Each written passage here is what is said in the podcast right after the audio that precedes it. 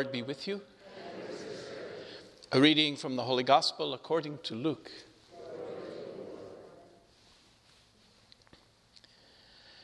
The shepherds went in haste to Bethlehem and found Mary and Joseph and the infant lying in the manger. When they saw this, they made known the message that had been told them about this child. All who heard it were amazed by what had been told them by the shepherds.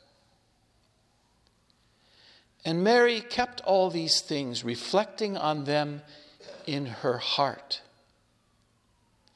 Then the shepherds returned, glorifying and praising God for all they had heard and seen, just as it had been told to them. When eight days were completed for his circumcision, he was named Jesus, the name given him by the angel before he was conceived in the womb. The Gospel of the Lord. Praise to you, Lord Jesus Christ.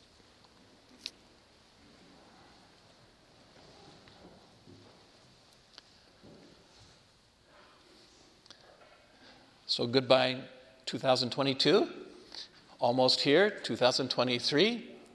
If you look back on your life this past year, probably most of us would say, man, that went by fast. Or maybe we'd say, gosh, that went by slowly. I don't know. But either way, most of us would say it's been a busy year.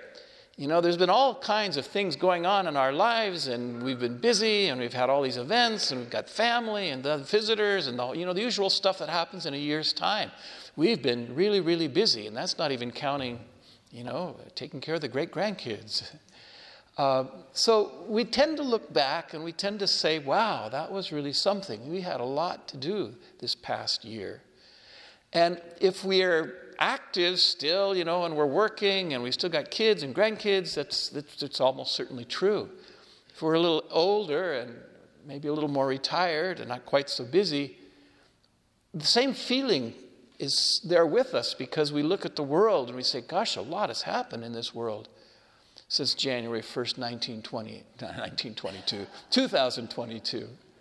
It's, it's a busy place, this world of ours. Busy with you know, all kinds of stuff. We sent a rocket to the moon. We had new war develop in Ukraine. We've had elections. We've had all this stuff going on all around the world.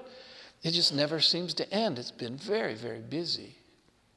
And when things are busy in our lives, whether it's our own personal life or just a sense that the world is spinning so quickly, it's very easy to just sort of say, well, that was yesterday, today's today, and tomorrow's tomorrow, and we'll just do one thing at a time and we get through it all and, and, and then we'll be done with it. We'll go on to the next year. We don't think about the stuff very much. You know, you get through one day, you get through its responsibilities, and you do what you have to do that day, and then you go on to the next one, the next one, and the next one, the next one. Pretty soon the year's over. That's how most of us live nowadays. If we think our lives were busy this past year, or our world's life was busy this past year, then it's kind of good to take a little thought or two about poor little Mary, whose solemnity we, we, we celebrate today. Know, if you think about all the story that we've been reading over these past and celebrating over these past past weeks, really, you know, it's a lot in her life has happened. You know, she began her year with uh, getting engaged, perhaps, to this good man Joseph, the carpenter. You know, good, holy, kind of quiet guy, a little bit older than she was, probably a lot older than she was. That must have been a big thing in her young life. And then all of that gets turned upside down when an angel visits her. How many times does an angel visit people, a person in their life, talks to her, convinces her it's probably a good idea to say yes to God? She does say yes, and then her life gets t- turned upside down when she discovers she's pregnant. And then she has to deal with the fallout from that, at least as soon as the pregnancy begins to show. You know, her parents probably were, shall we say, surprised. The neighbors were probably casting a sideways glance that she could easily see, murmuring, grumbling, gossiping about her probably got so rough that she said, Well, I'm out of here. I'm going to go, I got to get out of Nazareth. I'm going to go visit my cousin Elizabeth. So she gets on a donkey and she rides a long ways south to the outskirts of Jerusalem, spends some months with her cousin Elizabeth, who's a wonderful lady, treats her well, respects her, loves her, sends her back to Bethlehem eventually, uh, back to Nazareth eventually. Just about time she gets back to Nazareth, it's time to get back on that mule with Joseph and head for the census to Bethlehem. That's a lot for a young pregnant girl to deal with. She gets to Bethlehem, and then, you know, there's no room in the inn. There's no place for them to stay. She's about ready to give birth. You know, it's tough. And she ends up with Joseph in a stable, you know, a donkey and a cow, I guess, nearby, according to the tradition. And, and there she has her baby. And then you know, the shepherds start visiting her and she's hearing angels singing Gloria in Excelsis Dei. Of course, that Latin didn't exist then, but Gloria in something. And all this is happening to her. And then, you know, it's, it's been a really busy year for little Mary. She has every right in the world to be tired and to say, well, that was this year. Let's see what next year begins. Turn the page. Let's start over, start something new. In the midst of all of this, there's something really lovely in tonight's gospel. Luke adds this one little line to his story of Mary in her very busy year. You know, the, the shepherds have come and they reveal what the angels have told her, and adds, Luke adds this lovely line. And Mary kept all these things, reflecting on them in her heart. And in a way, that tells us almost everything we need to know about Mary. She kept these things in her heart and reflected upon them. In other words, she wasn't just going to let them go. She wasn't just going to let them sort of be carried away by the rivers of time. Well, that was yesterday, that was last year, that was 20 years ago. No, she kept them in her heart, the memory of them, the sweetness of them, the difficulty of them, the, the troublesomeness of these events, her surprise, her joy, her agony, all of that she keeps in her heart and she reflects on them. It's not reflecting like sort of theological reflecting. Oh my, I must be the mother of God. No, it's reflecting like savoring them, having them rest inside her, allowing the grace of the thing to seep into the depths of her being. Mary, we discover, is a contemplative. She has a contemplative heart. She doesn't let things just pass her by. She experiences them she savors them. She experiences God in them.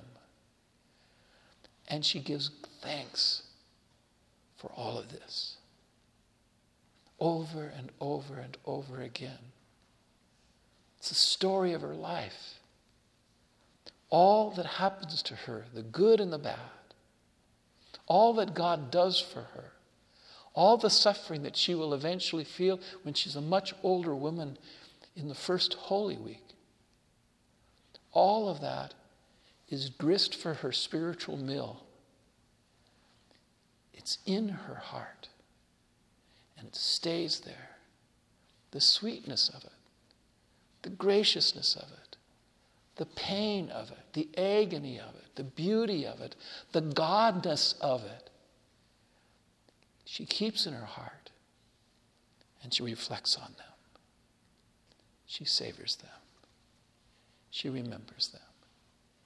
She gives thanks for them all. As we turn the page on our own year, 2022, and look ahead to 2023, Mary teaches us a valuable lesson about our past and about what's yet to come. We're not supposed to race through this stuff. We're not supposed to be in a rush We're not supposed to just let it pass one day after another after another. That was yesterday, that was yesterday, it's the day before. We're supposed to hold what happens to us in our lives and what happens to our world in our hearts and reflect upon them, which is to say, savor them, find the God in them, find God's grace in them, give thanks for them, see the bigger picture in them, not be toppled by, by a momentary setback but to know and trust that God is with me and with us day in and day out. To find God in the simple things of our life, to find God's grace in the beautiful things of our lives, to find God's strength in the horrible times of our life, to find gratitude in our hearts for all that we hold there in reflection and prayer and contemplation. That should be perhaps, or at least maybe this gospel suggests that should be perhaps for us in this new year, 2023, our greatest resolution. Lord, give me the heart of Mary so that I might see you in all things and keep those things with you in them in my heart reflecting on them, savoring them, learning from them, and giving thanks for them. And Mary kept all these things, reflecting on them in her heart. It's all we need to know about Mary. It's all we need to know about the coming year for ourselves.